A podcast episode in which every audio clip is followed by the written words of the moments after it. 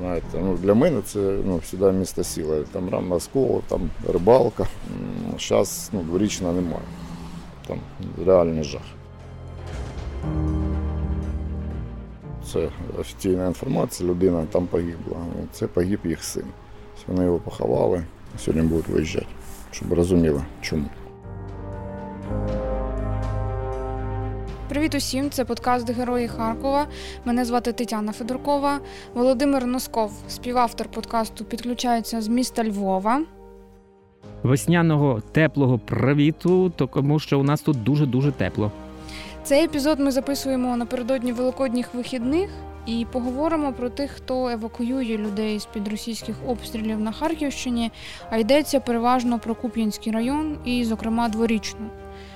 Попри те, що громада перебуває на лінії фронту, за інформацією голови громади Галини Турбаби, там залишаються близько тисяча двісті людей.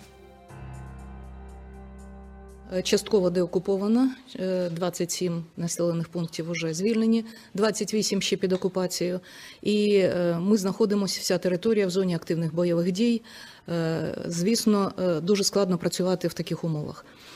З самого початку, з вересня, коли частина громади була деокупована, а межею є річка Оскіл, зіткнулися з такою проблемою, що люди залишились на території, і коли ще було більш-менш спокійно, вони не хотіли виїжджати нікуди в інші населені пункти.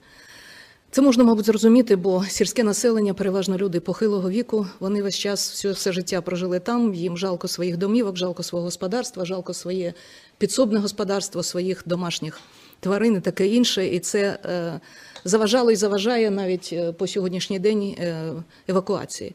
Люди знають про те, куди їх вивозять. У нас в Харкові вже, можна сказати, є діаспора дворічанська, дворічани е, спілкуються один з одним, знають про умови життя, знають, куди їх е, вивозять, і Товариство Червоного Хреста, і волонтери.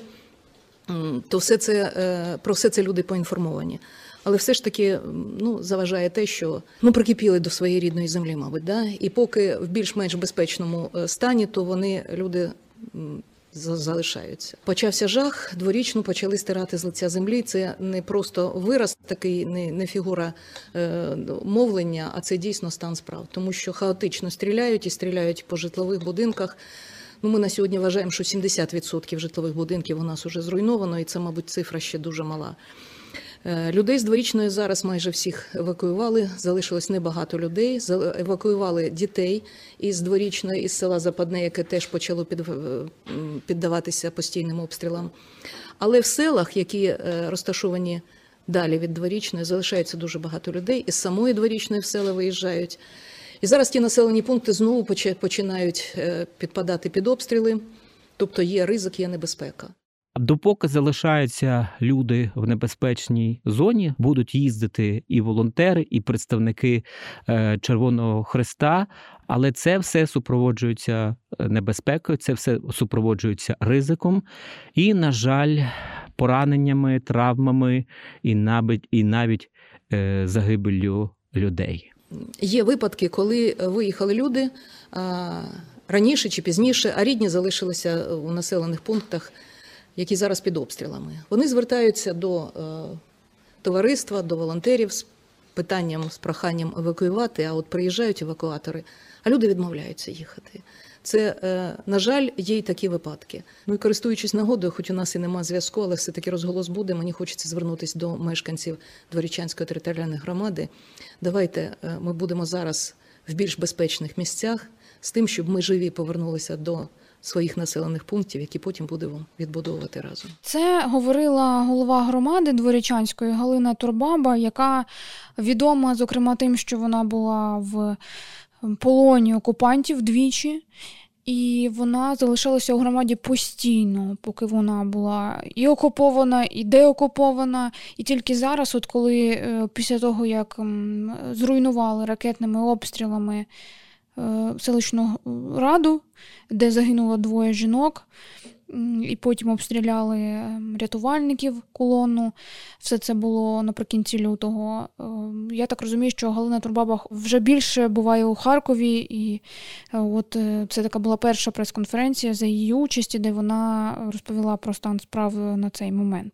Я слухав пані Галину, і про що думав. От вона сказала, що люди тримаються своїх будинків, але ж тим самим вони ще й і заважають якоюсь мірою військовим, тому що військові повинні, знаєш, перед тим, як там відповідати, так, у відповідь ворогу, оглядатися на тих людей, населення, яке ще там залишилося.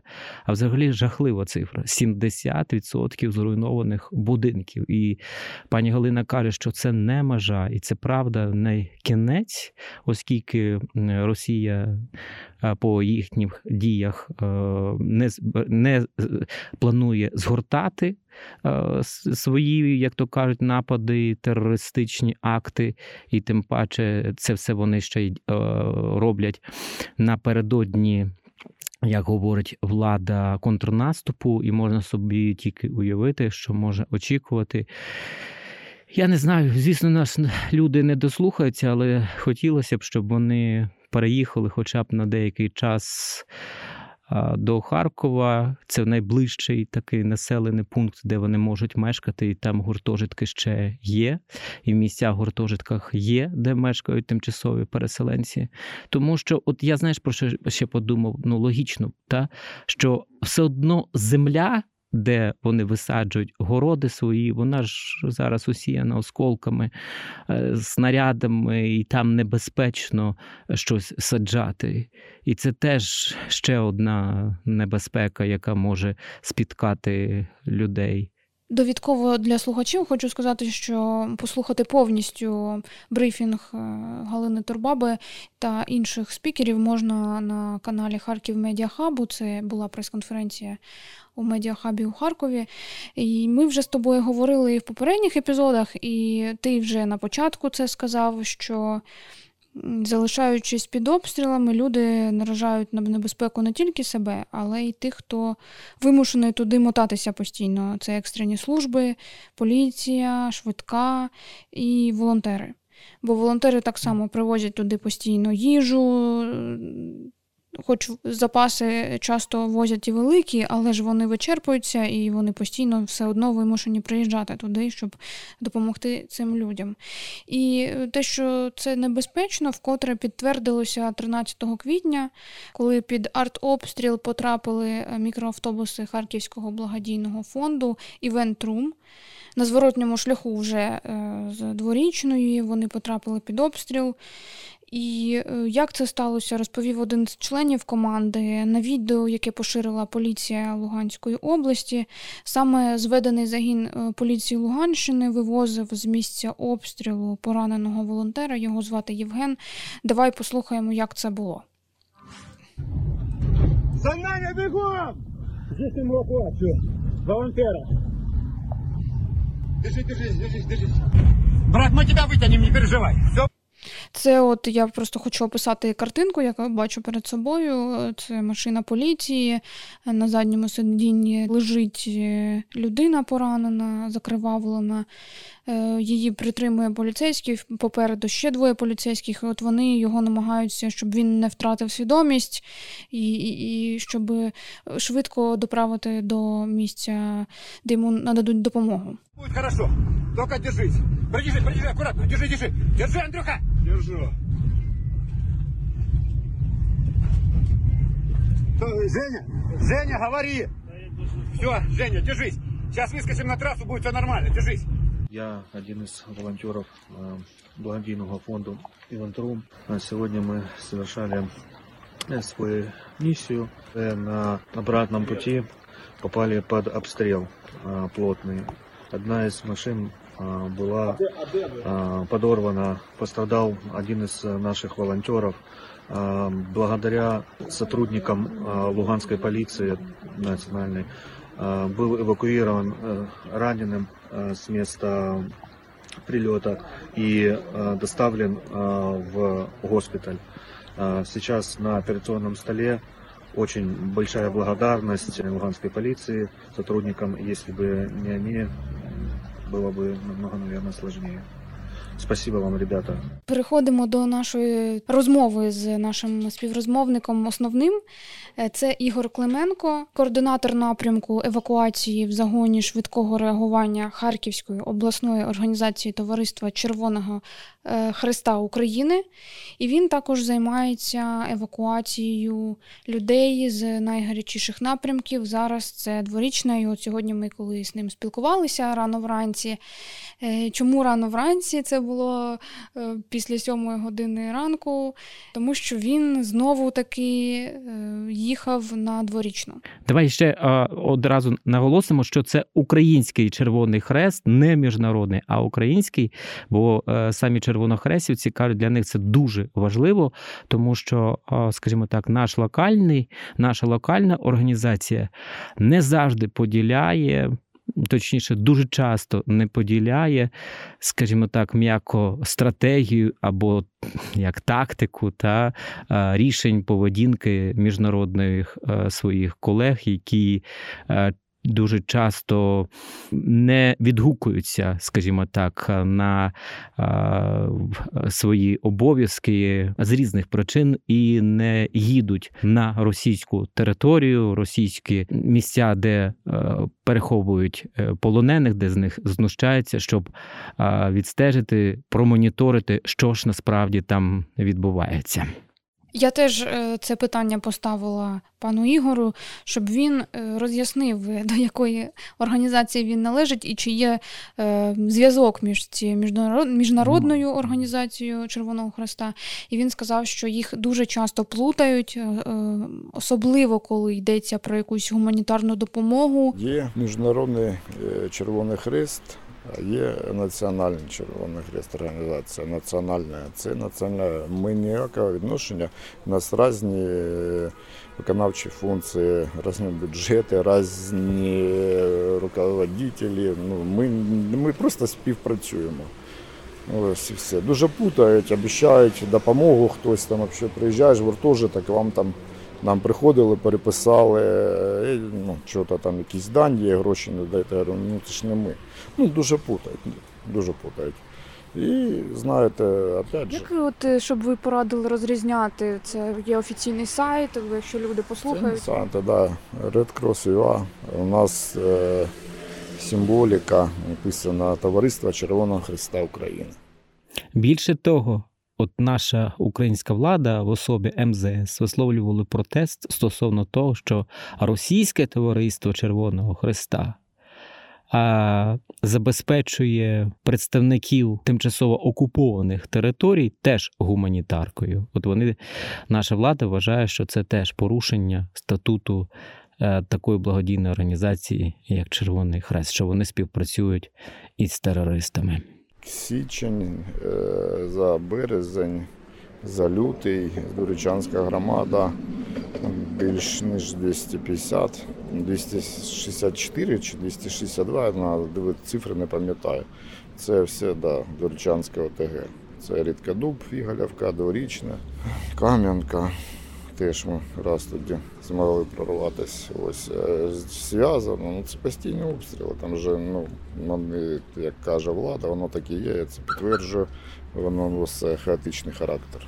Зовсім вони луплять, ну не розуміючи куди. Як вони кажуть, да, там якщо школа, там то значить то військові чи техніка. Ну, нічого немає взагалі. Просто луплять по цивільному населенню. Фиголівки, вони взагалі з дрона кидають глибинобухові предмети, гранати. Бачили дрони, бачили, як кидають. Ну, ось, а Дворічна, подворічна, Дворічна – це жах. Ну, я до війни був там, я, ну, це таке, знаєте, ну, для мене це, ну, сюди місто сіли. Там равно Осколу, там рибалка, дуже прекрасно було. Зараз, ну, Дворічна немає, там реальний жах. Люди сидять, на жаль, люди сидять, сидять ще по цей час. І саме тому ж ви їздите туди, що вони сидять, вмовити їх одноразово взяти і забрати звідти, їх же так не так багато там, так? Дивіться, сьогодні дворічна дві людини. Позавчора це було, ну, це офіційна інформація, людина там погибла. Це погиб їх син. Вони його поховали, сьогодні будуть виїжджати, щоб розуміли, чому. Сиділи, поки не злучаються. Я завжди в усіх інтерв'ю, де я казав, ну, не сидіть. Ви нарікаєте в першу чергу себе на небезпеку. Тих людей, з якими вами приїжджають.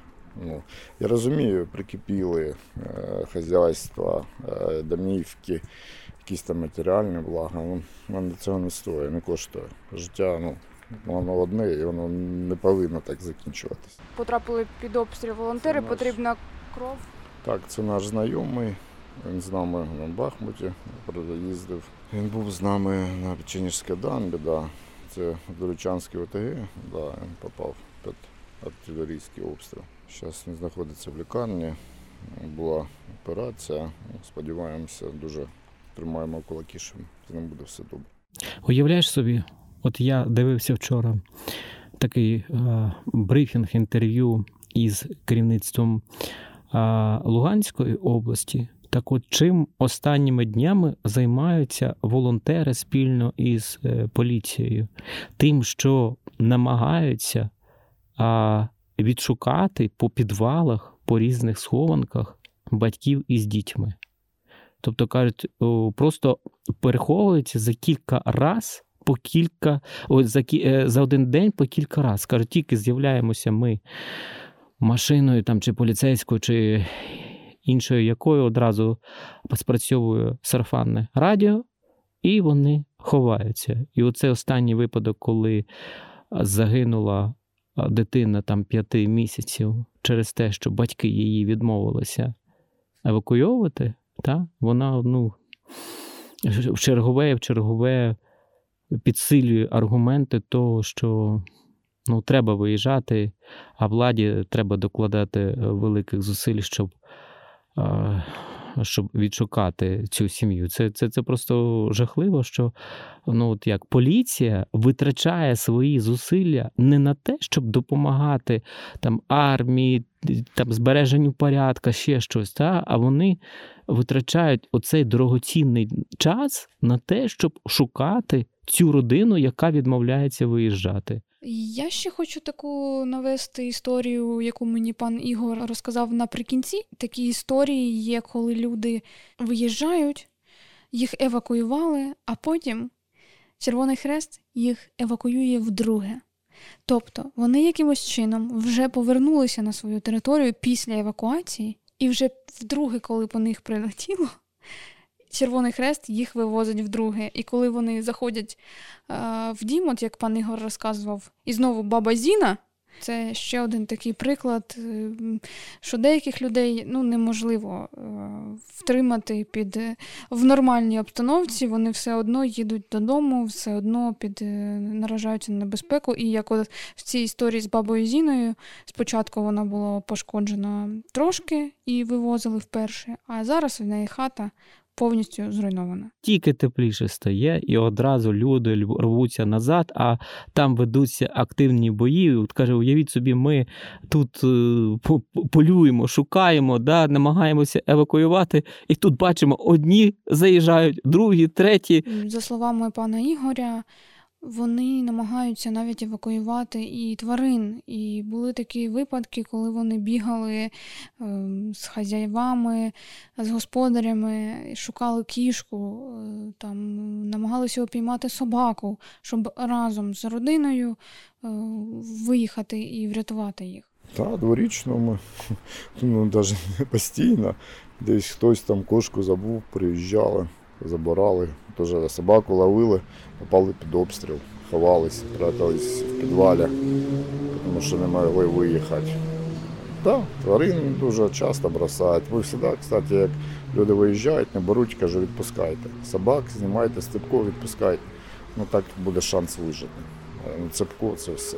Там ситуація не йде в бік покращення, тільки гірше стає. Я, ну, військовий, я це не можу казати. Ну, постійні обстріли, це я можу підтвердити.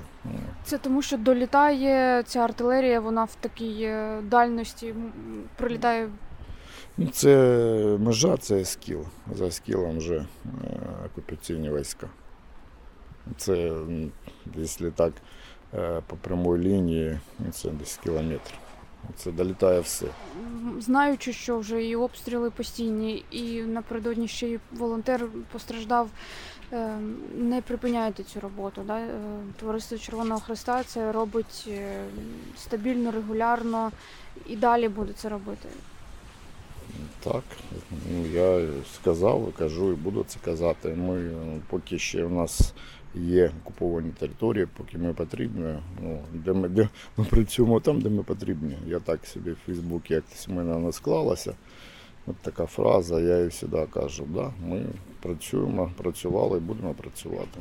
Маса таких, теж не знаю, як назвати, щоб не матюкнутися. Було маса таких дуже небезпечних, дуже-дуже небезпечних ситуацій, де, знаєте, проявляється найкраще якісь достоинства людини. Ось вони всі різні. Ось, всі різні. Хто бізнесмен, є студенти, є Д С Н С, у нас підполковник в відставці, є бухгалтер, є начальник производства, є релійний гонщик, всі різні. До війни ми всі друг друга не знали, ні з ким взагалі не общалися, нас звів Червоний Хрест в місті. Ось, ну я знаю, що, не дай Бог що, ну, я... вони не бросять, вони витягнуть. Ну, це ну, реально мої браття по життю, я їм дуже дякую, тому що це командна робота, там ну, один нічого не зробиш. А ви особисто о, під час мирного життя? О... Я будівельник. Будівельник, у мене маленька фірма будівельна, я працював за кордоном, робив мокрі фасади. Повернувся двадцятого лютого додому. У мене скінчились документи, я подавав на вид на життя на Литві ну, на слідуючий термін. І двадцятого я прилетів домой, тому що ну, вже такі слухи були, казали, що жінка казала, що закривають небо, ну щось непонятне коїться. Я ну, швидко зібрався і прилетів. двадцять п'ятого пішов в тероборону, записали списки. Ну, ви ж пам'ятаєте, що тоді було. Я почекав ще день, ніхто не перезвонив. Я спочатку носив я їжу в рюкзаки, мабуть, десь тиждень по району. Вони мені домой привозили картошку, хліб, цибулю, буряк. Ось я рюкзак, бабушкам давали адреси, я носив. Потім почали їздити на Салтівку. Казали, от Салтівку, коли почали вже гатити бучми, народів. Потім було Барвінково. Возили теж туди, це ще квітень місяць, почало травня. Теж туди ми багатенько відтягнули. У нас був тоді у Володі, це рибак з отряду хлопець, у нього чорний крафтер, здоровий такий, грузовий. Там мої крісти наклеєні, ми така, знаєте, страшна машина, як їдемо, всі на нас дивляться, що вони везуть, хто це взагалі.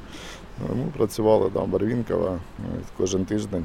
Я хочу пригадати свою розмову із Денисом Петренком, теж волонтером Червоного Хреста, і він теж розказував, що Червоний Хрест жодної секунди не зупиняв свою роботу, а люди намагалися там швиденько врятувати свої родини і одразу ж долучалися до команди, виїжджали туди, куди не могли виїхати там інші міські служби. От вже пан Ігор казав про Салтівку, а ще ж була, були П'ятихатки, ще там була е, окружна і так далі, тому інші райони, та, і намагалися е, допомагати людям водою, харчами, медикаментами. Ну і більше того, якщо вони бачили, от, так як це сталося там із Сумським ринком, що е, там під час їхнього походу за, скажімо, певною адресою, що ставався прильот, удар, то вони обходили будинок, з'ясовували, чи є поранені, чим потрібно допомогти, і одразу включалися в меддопомогу перед тим, як приїде швидка. І певний час, перший час вони мешкали в своєму логістичному офісі, теж нікуди не йшли додому. І там гуртувалися, виїжджали на різні дзвінки, прохання і адреси. Транспорт вам дуже потрібен, і зараз ви шукаєте, як захистити його більше. Можете розказати про це? Для чого збор? Да? Був на бронекапсула. Що таке бронекапсула? Це машина, яка вже продається така. Ну, є ті, які робляться кустарним способом у нас, ну вони не такі. Ті робляться заводи. Це Toyota Land Cruiser. Бронекапсула, які, в принципі, використовує місія ООН, місія ЮНІСЕФ. Вони їздять на таких автівках. Вона броньована по класу два. Тобто, ну, понятно, ракету вона не видержує, але осколочні всі поранення, міномети, колеса, нічого, криші, воно нічого не пробуває. Тобто вона держить. Це в першу чергу безпека. Черга. Це в першу безпека людей, яких евакуюють, плюс безпека самих екіпажів, водія і штурмана. Собачку нашу в Бахмуті тоді ну, сильно підрозбила. Колеса це взагалі, я не знаю скільки пар, вже ми резини поміняли там ще. А собачку можете трошки розказати, що це за собачка, бо ніхто не зрозуміє. Да, ну це ми її так називаємо собачка. Це автівка Ford Transit пасажирський, який нам подарив поляк Крістов в травні дві тисячі двадцять другого року. Він її пригнав нам ось, і, ну, для цілі просто подарував, щоб працювали. Ми її включили в Печеніжі одразу. Тобто ми ну, не їздили, тому що наш пасажирська, ми так ну, не займалися. Як перший раз поїхали, відвезли гумдопомогу, привезли людей. Це ще тільки воно все починалося неорганізовано, і потім машина стояла. Ми її взяли і почали працювати. Ну, це перша машина в евакуації, яка була, яка почала працювати. Ще нікого не було. Ось. А що собачка? Тому що е- це е- швидка допомога тварин. І на стеклі вигорена овчарка, дві овчарки. Так її називаємо, і всі знають, як собачка. Окрім самої поїздки до Дворічанської громади, цьому передує така підготовча робота. Потрібно налаштуватися на таку поїздку, підготувати транспорт, і це теж займає якийсь час. Давай більше того скажемо, що це ж не просто вони туди їдуть, а там відбувається ціла координація із Де Ес Ен Ес, із військовими, які говорять, сьогодні можна туди вирушати чи не можна. Ну і відповідно і з медиками, і навіть із Ес Бе У це все коригується, бо якщо вони евакуйовують, то потім потрібно ще й, щоб з цими людьми поспілкувалися, ну, в деяких моментах, та, поспілкувалися і спецслужбовці, бо часом люди, яких вивозять, можуть передати цінну інформацію, або ж все то все одно треба перевіряти, наскільки ці люди є безпечними для України. Працюємо з таким вже багажом опиту, що я вам навіть не можу і не буду деталі всі розкривати. Ми працюємо з транзитними точками, з точками збору, з цифровими раціями, з паролями, з позивними хлопцями, ну, з режимом радіомовчання. Захиститись, на жаль, немає ніякої можливості. Ну, всі ризики звести к мінімуму. Це так. Ми все, ми навчаємось. Ну, кожен раз, ну, у нас дуже Бахмут, ще от теж в плані безпеки у нас, ми там раз дев'ять, не помню, у нас теж там під, ну, підучила. Це м, такий дуже і дуже масштабний, серйозний організаційний процес. Це не просто вивести людину, а вони знають, звідки забирають, куди везуть і кому потім вони передадуть, щоб не так не сталося, як бувало в деяких моментах, що людей привезли до Харкова, зупинилися там біля якоїсь станції метро і сказали, ну все, йдіть далі. Та? А все-таки от ці моменти, про які я говорив, коли а, треба поспілкуватися і з спецслужбами, і там кому потрібна допомога медиків, або ж щоб підказали, куди далі можна, до якого хабу, шелтеру, гуртожитку піти, або ж де придбати квитки, в яких містах можуть прийняти переселенців, так, тому що є певні визначені території, міста в нашій, в нашій Україні для прийому їх. Тому на це теж треба зважатися, щоб потім не бідкатися, що а, українська влада нічого не зробила, щоб а, гідно розташувати, поселити переселенців. Я хочу ще навести такі дані від голови Харківської обласної організації Товариства Червоного Хреста України Костянтина Башкірова. Він розповів, що на сьогодні на території Харкова і області діє дванадцять місцевих організацій. Цієї організації залучені понад сімсот волонтерів та співробітників різних напрямків. За цей період волонтери евакуювали понад двадцять сім тисяч людей. Це, як ми вже згадували, з Печеніжського напрямку і Куп'янський напрямок зараз. Триває цей процес, ми бачимо постійно, як вивозять нарешті дітей з того напрямку.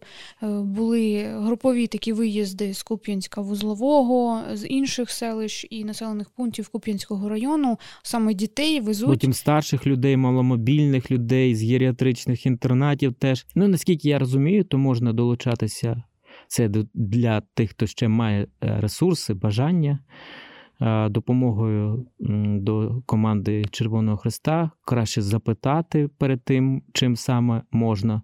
Наскільки я знаю, то вони потребують і в харчах, і в одягах, і в медикаментах, тому що це, знаєш, такі вічні невичерпані запаси, вони постійно в цьому потребують. Незважаючи на ризик, незважаючи на небезпеку, їдуть, рятують, вислуховують, плачуть разом з людьми, ну, зрештою. І зустрічаються з бабою Зіною, яка... І, та, і зустрічаються з бабою Зіною, яка вперто повертається на місце. Волонтерський рух, він дуже роздвинувся, да, і він працює. Ну, дякую всім, опять, як є нагода, в мене всім волонтерам, яких я знаю, ви ну, всі. Дуже круті, знаю, хто чим займається, завжди слідкую за вашими досягненнями, ось пишаю, що я вас знаю. Пане Ігоре, ви свою будівельну справу вже ну, відклали до мирних часів, чи вже так втягнулися, що можете і змінити свою напрямок діяльності? Так, да, зараз ну, життя потроху питається, ну, як десь, да, не знаю, як воно буде, але питається прийти в свою якусь таку колію. Ну, поки ще є окуповані. Це для мене моє рішення, я так вирішив, я ну, цим живу, я в це вник, ну, я другим зараз нічим не займаюся. Поки ще є окуповані території, поки ще є евакуація, потрібна, ми будемо працювати надалі. Це обов'язково. Це був подкаст «Герої Харкова». Мене звати Тетяна Федуркова. Володимир Носков, співавтор подкасту, був на зв'язку зі Львова. І сьогодні ми говорили про роботу волонтерів на деокупованих територіях. Йдеться про Куп'янський напрямок, зокрема. І ви слухали інтерв'ю з Ігорем Клименком. Це координатор напрямку евакуації в загоні швидкого реагування обласної організації Товариства Червоного Хреста України. Ця організація продовжує евакуйовувати людей з Дворічної, яка під постійними обстрілами перебуває. Є гарячі лінії щодо евакуації, вони працюють у співпраці з іншими волонтерами. Говоріть зі своїми рідними і близькими, намагайтеся доводити, наводити такі переконливі аргументи, щоб вони виїжджали, щоб тим самим ви будете допомагати нашим Збройним силам України. Так, і пан Ігор говорить, що вони на постійному зв'язку з людьми, постійно пояснюють. І вже є зворотний зв'язок від тих людей, які живуть у Харкові, у гуртожитках. Так, зрозуміло, що вони не будуть на своїх городах улюблених. Ну і це дійсно не лакшері умови, але принаймні економ умови точно. Слухайте подкаст «Герої Харкова» на радіо «Накипіло», а також на сайті Медіапорт та саунд-платформах Google подкасти та Apple подкасти. Дякую, Вова, за розмову. На все добре.